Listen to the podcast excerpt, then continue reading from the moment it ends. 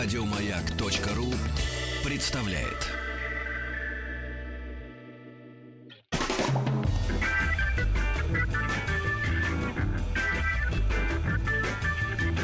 Добро пожаловать или посторонним вход воспрещен. А, о самом главном, о самом интересном. И я безумно рада, что сегодня, в понедельник, в это время а, образовалась рубрика «Книжная полка».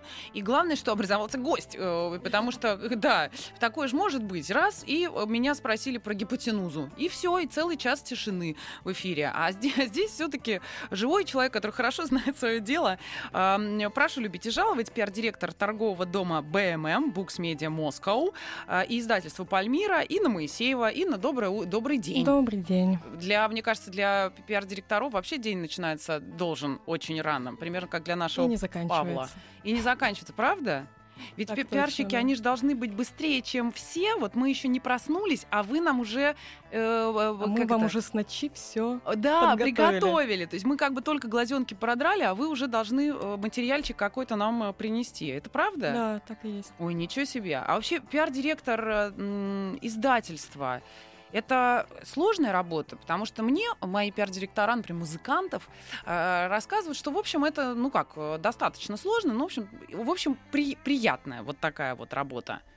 Я могу сказать, что она довольно объемная, потому что вот БММ, торговый дом, который я представляю, в него входит много издательств, мы представляем. То есть это издательство Ленэсдат, издательство Ивана Лимбаха, издательство Пальмира, о котором я сегодня буду рассказывать.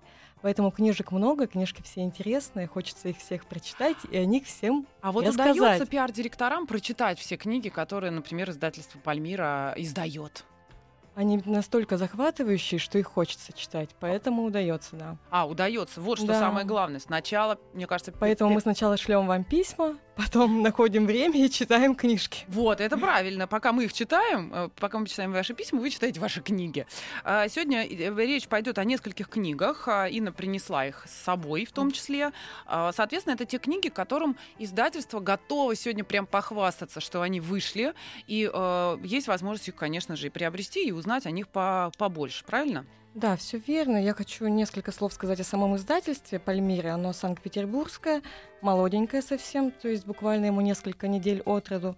Возглавляет его Вадим Назаров, это бывший редактор издательства Несколько «Амфора». недель, мы практически у истоков да, сейчас. Да, и вот прекрасно. первая партия книжечек, которая у нас только-только вышла, у меня, к сожалению, не получилось все их принести вы такая, ну, человек, видно, что может, ну, немножечко с собой взять книжечек. Да, что, если бы у меня было немножечко побольше было. массы, я бы еще штучек 10 захватила, вот, смотрите, потому друзья, что они уже успели выйти. Хозяйки на заметку, чтобы пойти работать в пиар, эм, э, значит, э, пиар, пиар-директором в эм, издательство, нужно быть еще и физически сильным, активным человеком. Да, Хорошо. либо иметь кого-то на подхвате. Вот, это тоже важно.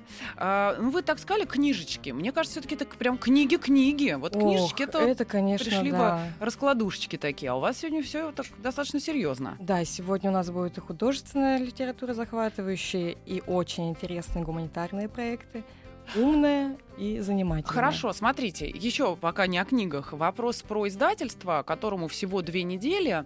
А, ну, не две, чуть побольше, но Ну, хорошо, месяца, даже, вот даже да. если около месяца.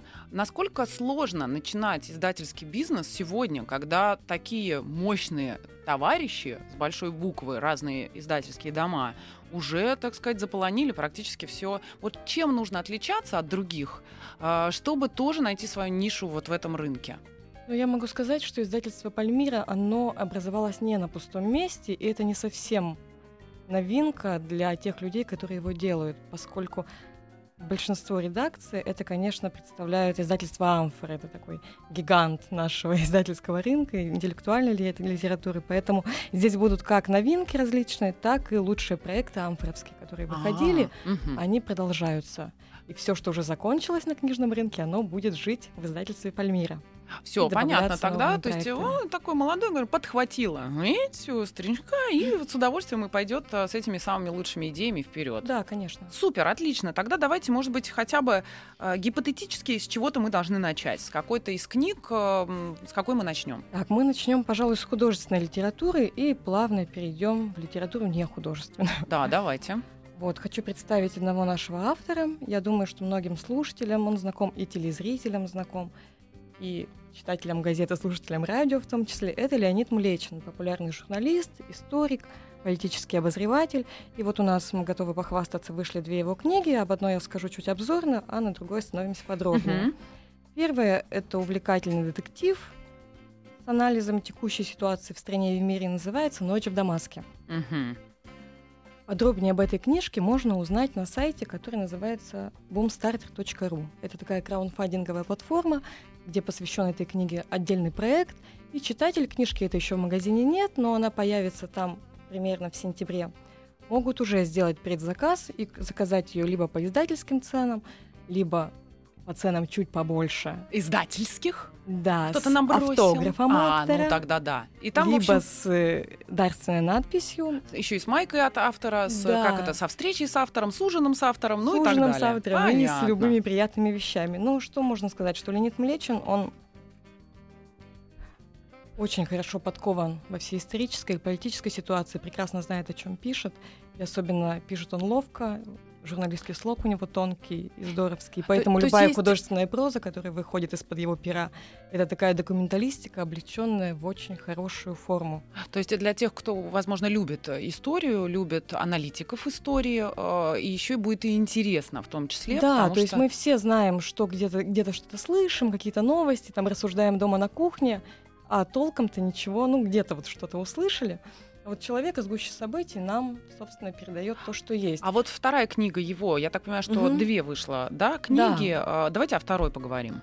Вторая книга, она выглядит вот так вот, вам будет видно, нашим слушателям не очень. А давайте я расскажу, как она Давайте. выглядит. Вот вы мне ее протянете, я сейчас лапку протяну. Называется она «Сумерки вождей. Повесть о Ленине и Сталине без начала и конца». Собственно, изображены Ленин и Сталин. Вот все очень просто, но она такая в таком э, революционном красно-черном Да, цветах. то есть глав- два главных наших человека, повлиявшие так или иначе на ситуацию 20 века очень кардинально, изменившие ход истории, можем так сказать. Это тоже книжка художественная, то есть если раньше Леонид Млечин писал документальные, такие политические, исторические вещи, то есть книжек у него по истории очень много, фильмов очень много, я думаю, люди, которые за ним следят, они все это знают. Тут перед нами повесть, где два главных действующих героя, собственно, Ленин и Сталин, и два главных года 1917 и 1953. Это как бы две такие вехи, которые смыкают обеих сторон вот эту вот эпоху сумерек, которая нависла над страной, все вот это вот какое-то вот безумие, ну вот всего чего-то страшного, и в чем повинны эти два человека. Вот. И помимо Ленина и Сталина, этих двух главных героев, автор там приводит, конечно, других участников событий. То есть это Крупская, Калантай, Киров, Троцкий, Берия, Маленков, то есть, ну, все, кто так или иначе окружал. И... Но я так понимаю, что около, в любом да. случае Леонид Млечин основывается на э, реальных событиях. Да, конечно, он со, со своим переработал очень журналистским много взглядом. материала, и очень все достоверно выглядит. То есть реплики героев, каких-то их фразы, жесты. И книжка даже больше не историческая, как бы я сказала, ну, я человек, который ее прочитал и прочитал очень быстро, а больше психологическая. То есть вот даны два человека, они уже показаны и как в молодости Сталин, и так уже на пороге смерти. Ленин на пороге смерти, и что с ними там происходит, как это все. В общем, их воля к власти, это дележ власти, это упускание власти из своих рук. То есть все это дано очень подробно и очень так живо. А смотрите, интересно, а, написано предуведомление от автора. Одна из первых страниц о совпадении действующих в этой книге лиц и описываемых событий с реальными не случайность. Герои не вымышленные, реплики и монологи, которые они произносят, и поступки подлинные. Все, как говорится, имело место. А, вот, вам, пожалуйста, тут дальше написано, автору фантазии не достает. А, Жизнь такая, что и придумывать ничего не нужно, написал а, Леонид Млечин. Между тем, я посмотрела на обратной стороне, спасибо, что размещаете в том числе фотографии авторов. Иногда это, знаете, если это книги по личностному росту, как заработать миллион, как выйти замуж за миллионера, там обязательно красивые женщины, э, авторы этих, этих э, книг. А здесь, э, как оказалось, знакомый мне абсолютно человек. да, То есть, конечно, э, он очень популярный, да, большинство да. знает. Друзья, погуглите э, российский известный журналист и телеведущий, и лауреат, кстати говоря, премии ТЭФИ, ну и вообще много чего. Известный человек, да, даже да, мне. помимо того, что он лауреат премии ТЭФИ, при том, что двукратный, за один из его фильмов про, про Северную Корею власти Северной Кореи приговорили его к смертной казни. Э, заочно. э, Тут э, опять Да, можно он- цитировать э, самого автора, да, о том, Такой что... глубоко копает историю ее подает очень качественно. Так, хорошо, давайте переходить дальше. Вот. О чем мы поговорим дальше, да. Книга, которую я представлю следующую, я сама ее очень долго ждала, несколько лет, когда она выйдет на русском языке, но более того, читатели русскоязычные ждали ее еще больше, семь с половиной веков, поскольку на русский язык до нынешнего времени, вот до того, что, что я держу в руках, не переводилась. Называется она «Золотая легенда», автор ее Яков Варагинский. Книжка безумно популярная, но так вышло, что до нас она дошла вот только-только. А почему? Потому что издательство вдруг, э, или издатель вдруг подумал, что она никогда не выходила на русском. Э, Это какая-то частная история, а издатель решил так? Или, или почему она вдруг э, вышла? Это даже не частная история. То есть эта книжка, она, я вот сейчас про нее немножко расскажу, она настолько популярная, она повлияла на все искусство средневековья Возрождения. То есть занимает лучшие умы интеллектуалов европейских. То есть весь такой богатейший свод истории и житий святых, и даже в средние века она соперничала с Библией по, по По популярности. да, по ее перепечаткам, по количеству свитков, которые остались у нас. Вот. Труд довольно большой, труд был написан на латинском языке. У нас Можно я он- ее тоже вот да, подержу конечно. в руках? Потому что как, как вот книга... как замечательная фреска Джотто на обложке.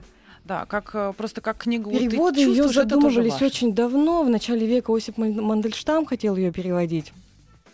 Потом какой-то был, я не знаю, наверное, кто-то еще, потому что ну, в среде интеллектуалов книжка очень значимая, и так или иначе она должна была у нас появиться. Несколько лет назад в интернете был, задумывался даже проект, создан был какой-то сайт, где любители, нелюбители, э, знатоки латинского языка выкладывали по главкам эту книгу, но так он ни к чему не пришел. Возможно, кто ее еще сейчас переводит и, возможно, уже перевел, но вот у нас она вышла первая. Но в любом случае, автор, рады. э, ребят, автор книги Яков Ворогинский, монах-доминиканец, родился около 1230 года. а, Вынесен этот автор... э, 230-го, да. Да, 1230 года. Да, он правильно. родился в 13 веке. А давайте мы а, более подробно поговорим сразу после да, новостей. конечно. Добро пожаловать или посторонним вход воспрещен.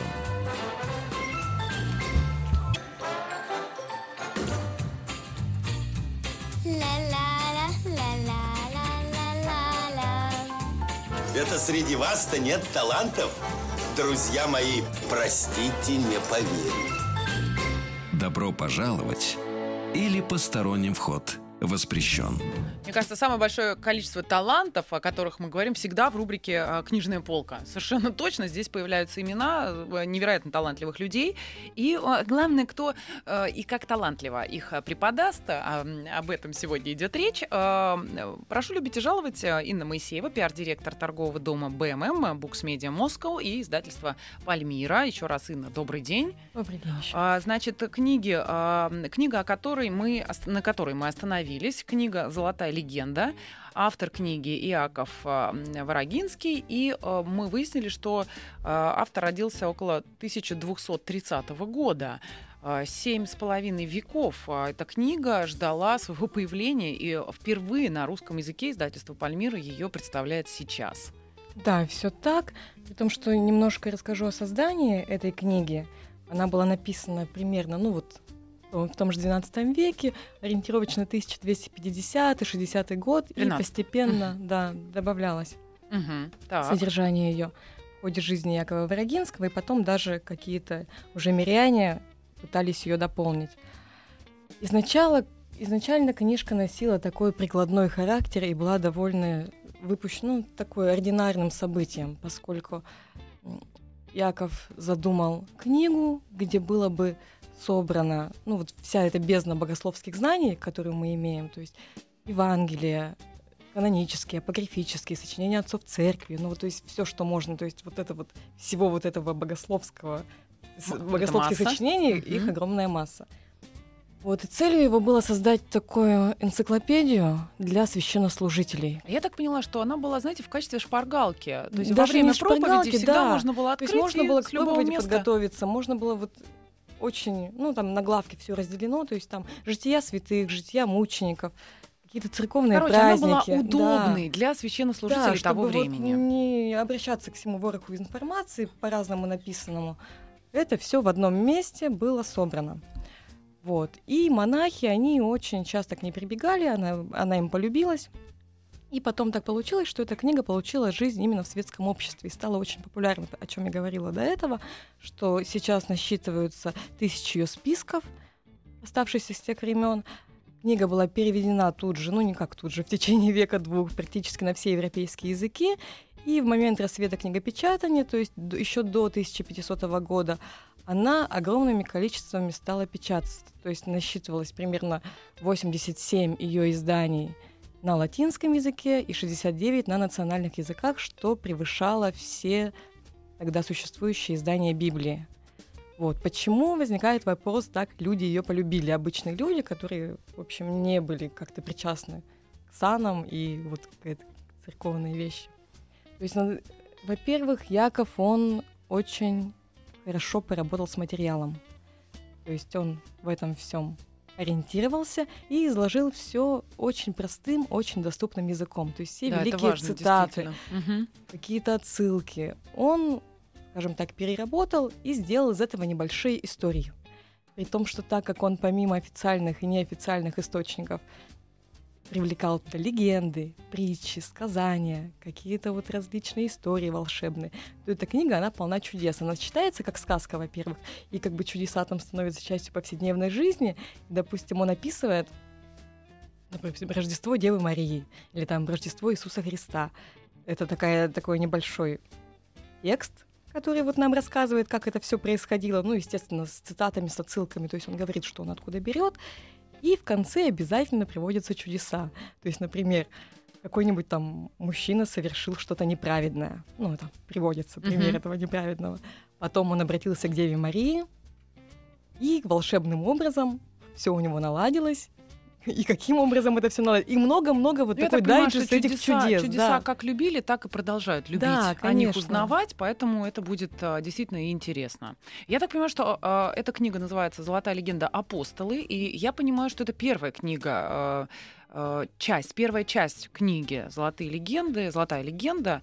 А, То есть будут, видимо, будет продолжение Да, будут продолжения, при том, что переводчик этой книги перевел ее Владимир Ахмистров, он немножечко изменил порядок следования вот этих всех житий и всех Ничего этих историй. себе, амбициозно. Так, да, а почему? это будет называться «Легенда апостолы», и здесь вот в этой книге собрано все, что касается первого века христианства. То есть это рождение Девы Марии, рождение Иоанна Предтечи, Иисуса Христа и вот 12 апостолов. То есть вот самое начало представлено здесь. Пос- Следующие книги, они должны выйти до конца года, они будут называться «Святые мужья», «Святые жены». А, ну То то, есть это они будут собраны понимания. тематически, Всё, да. понятно, да. Ну, давайте переходить к следующему, потому что времени не очень много. Э, Друзья, мы говорили о книге «Золотая легенда. Апостолы» впервые на русском языке. Издательство «Пальмира» выпустила. Автор Яков Ворогинский. Я думаю, что это отдельная штука, интересно, по крайней мере. Слушайте, ну если мирянам, как вы говорите, стало интересно, да, и понятно а, то, что написано здесь, то я думаю, что сегодняшним а, нашим современникам и нам с вами тоже было бы неплохо. Особенно если там а, да, описано все тем языком, который мы понимаем, может быть, лучше, чем многие другие. Давайте к следующей книге переходить. Давайте, следующая книга, которую я принесла, называется «Лермонтов без глянца». Я так понимаю, что это некая серия. Это целая серия, серия, да, Мгм. называется она, вся она называется «Без глянца», и уже вышло три книги, это Лермонтов без глянца, Пушкин без глянца и Гоголь без глянца. Ну, наша Всего, всё. да, в серии Три 15 кита. книг, и совсем скоро выйдут Ахматова, Блок, Бунин, Маяковский, Булгаков, все без глянца.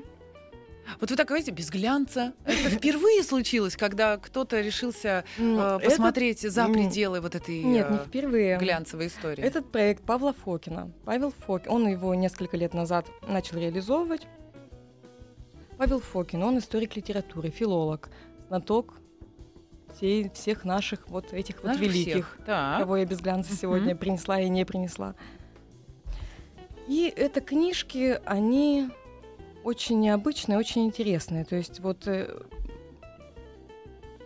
Смотрите, люди любят биографии, я это знаю точно. Я с удовольствием читаю, таскаю свои маман время от времени. То Фаину Раневскую, масленица, то мама досчитаться не может на полках, то еще что-то. Вот это будет, э, это, это как- как- какие-то биографические, я так понимаю? Это вещь биографическая, да, но главный смысл ее в том, что многие биографии пишутся по-разному. И, допустим, все привыкли к тому, что вот есть какой-то образ определенного поэта и писателя. Конечно, канонический, такой, э, хрестоматийный. э, Да, знаменитый ну, нос, конечно. и да. образ внешний, и образ внутренний. То есть там кто-то там певец-хулиган, кто-то у нас, Мгм. допустим, там наше все, кто-то что там прям великий романтик. Ну, это максимум, что мы знаем о них. А а что автор Да. вложил в эти книги? Э, Павел Фокин, вот, и вот его эти биографические описания, они восходят, в принципе, к традиции биографического описания Вересаева. Помните его там Пушкин в жизни, Гоголь в жизни. То есть это такой как, момент, когда автор самоустраняется и предлагает читателю такой дайджест мемуаров. То есть человек предстает без каких-то комментариев авторских оценок именно в таком перекрестном огне мнения его современников. А вот автор этих трех пока, да, Гоголь, Мгм. Лермонтов и Пушкин, он что-то нашел другое, нежели то, что нашел Фокин. То есть они в каких-то других э, библиотеках, э, филологических кружках. Они а, узнали. теоретически в, то- в тех же библиотеках находятся, но Павел Фокин э, взял очень большое число источников, они в том числе здесь все приводятся, и разбил свои книги на главки. То есть он сделал такое, это такие фрагментарные книги, и отдельные главы посвящены внешности, например, и, такой, и много-много цитат, что Ой, а кто можно мне говорил одну, вот, чтобы сразу прям увидеть? Внешность, да. Например, поведению, отношениями с женщинами, творчеству, смерти очень главы посвящены. И вот все наши поэты и писатели, они вот Слушайте, ну это, знаете, голосами очень разных похоже- людей, разношерстными очень. То есть это они разные. Кто-то там положительно отзывается, кто-то отрицательно, кто-то, допустим, видит одно, кто-то другое. У читателя есть у самого возможность склониться в ту или иную сторону и понять, ну, какой же на Ну, самом в деле любом был случае, человек. издательство об- обещает в этих трех книгах э, и вообще в этой серии новые неожиданные черты этих людей, по- почувствовать живое дыхание, уловить нерв личности и судьбы. Друзья, если вы не успели уловить до того, или вы вообще ни понятия не имели, что это за люди, как люди, да, не как авторы, э, а Да, именно как это же люди, в личности. конце концов. Да, хорошо. Ну вот я вижу, да, здесь воспоминания, э, например, в Лермонтове без глянца, и Раевский, э, да, говорит о нем, и, и многие другие. Х- спасибо. Ну, в смысле, я взяла книгу в. Спасибо большое. Пожалуйста. Спасибо.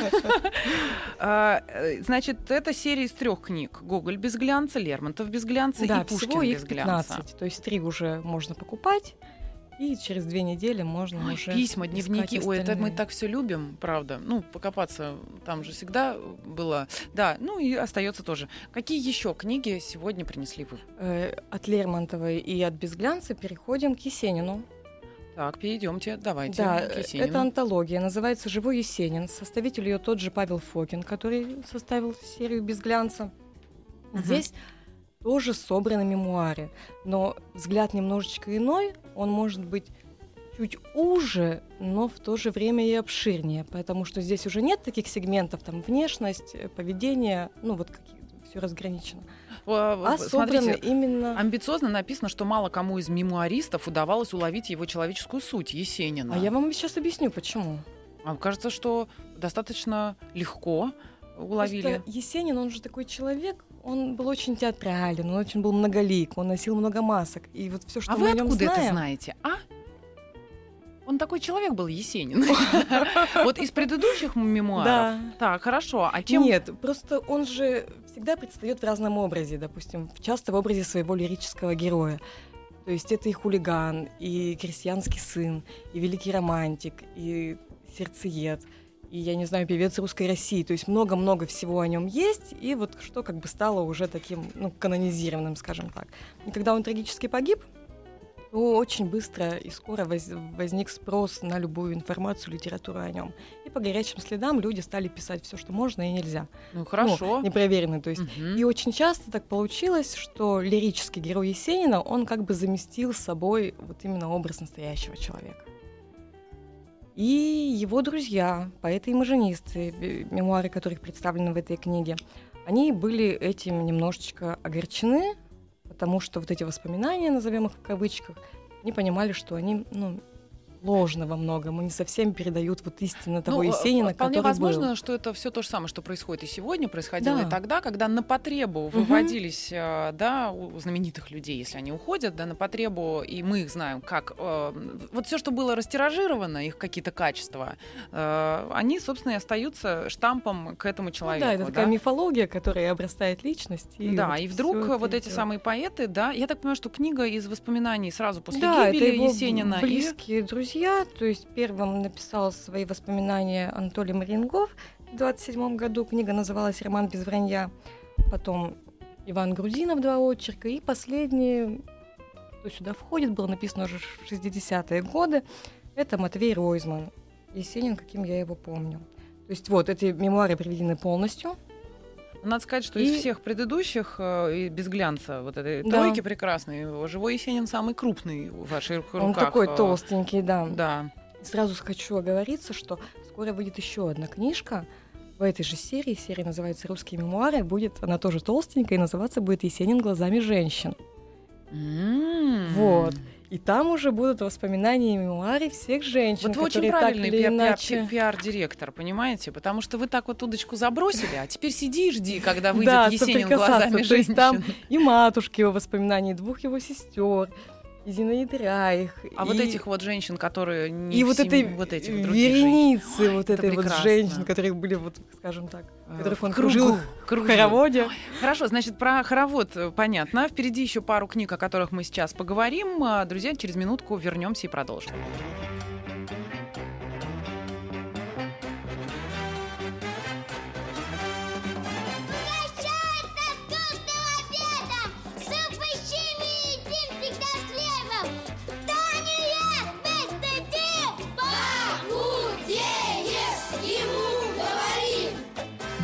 Пожаловать или посторонним вход воспрещен.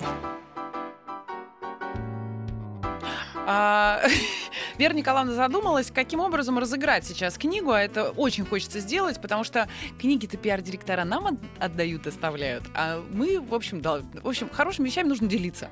А, Именно поэтому прямо сейчас человек, который а, правильно пришлет в WhatsApp, а, например, десятый правильный ответ, а редакторов я попрошу проследить, чтобы именно десятым он был, на WhatsApp плюс 7 967 103 55 33.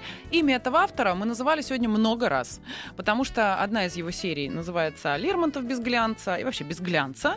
А, И книга, которая у меня в руках, «Живой Есенин», тоже а, составлена этим человеком. Значит, десятый правильный ответ. Сегодня мы и фамилия, и это им- имя называли много раз. Пришлете правильно, получите живого Есенина.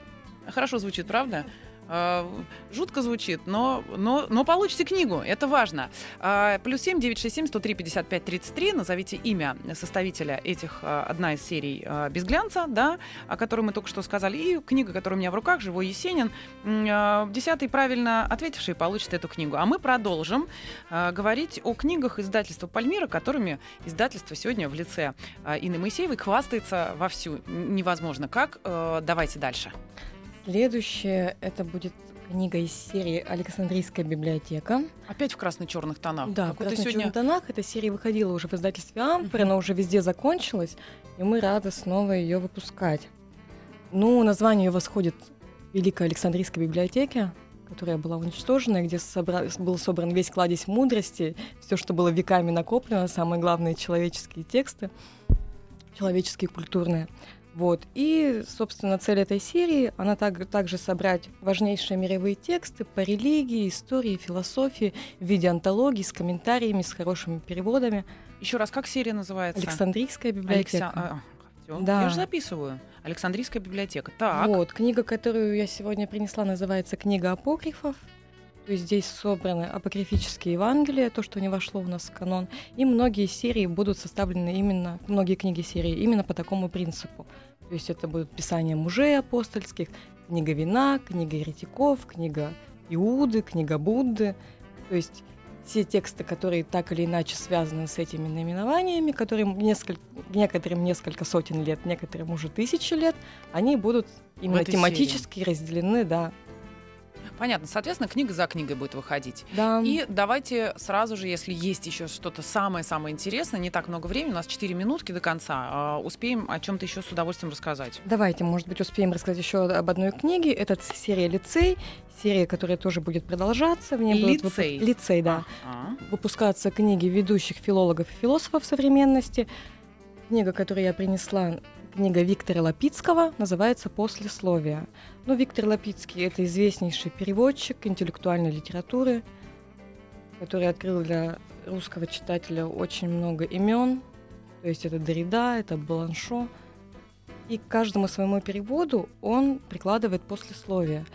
И в этих послесловиях он описывает интеллектуальные ходы того или иного автора, пространство их текстов, языковое, смысловое, как их Слушай, ну лучше смотрю, читать, как к нему лучше для меня, подходить. Да, для меня это почти впервые, когда переводчики, уже это не первая книга, о которой мы сегодня говорим, вносят свой, реально, в свой вклад в создание этой книги не только переводом, а Да, начинают это что-то еще и говорить понимание, и вот и как так как писатель в том числе, вот он получается очень вдумчивым и внимательным читателем, то ему, так как он поработал, пожил с этой книжкой, перевел ее, то ему как бы и говорить-то о ней может быть с одной стороны сложнее, с другой стороны легче.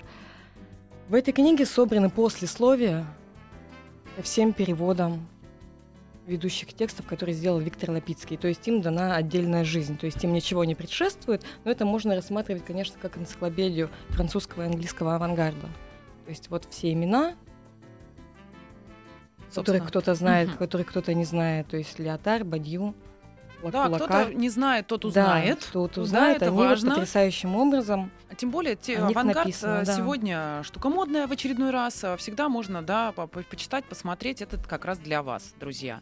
А что еще? Или можно ее в лапку мне взять? А почему их у вас две А одинаковых? вот Или это потому се- что А, это я принесла еще одну книжку из этой же серии. Это книга Сергея Степанова, называется «Шекспировы сонеты» или «Игра в игре». Это такой литературный детектив, посвященный Шекспиру и шекспироведению.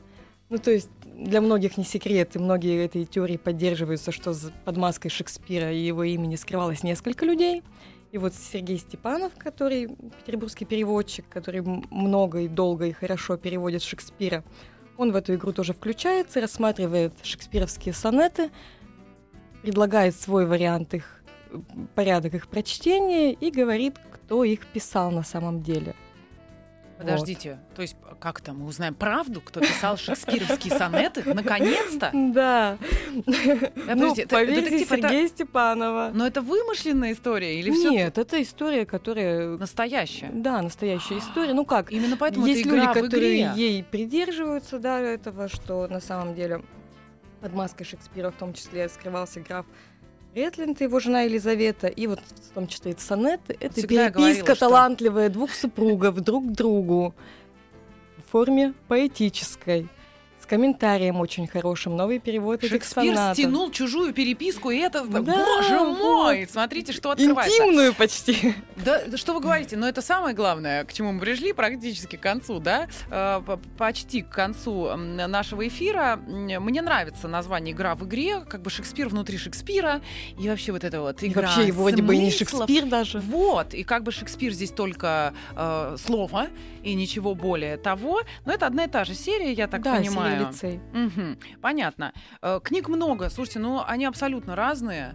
А, Нашему слушателю остается только и э, любителю чтения. Обязательно выбрать. Сейчас я попрошу редактора либо вывести в прямой эфир человека, который десятым правильно, э, правильно указал автора э, вот этой серии, во-первых, да, без глянца, во-вторых, книга, книги «Живой Есенин», или же скажет мне четыре последние цифры номера телефона человека победившего. Не успеваем. 9801. Вот они, четыре цифры. Вы, дорогой друг, получаете живого Есенина из моих рук. А, Я благодарю мою гостью Инну Моисееву, пиар-директор торгового дома БММ и издательства Пальмира. Инна, спасибо. Спасибо большое. Всем пока. Еще больше подкастов на радиомаяк.ру.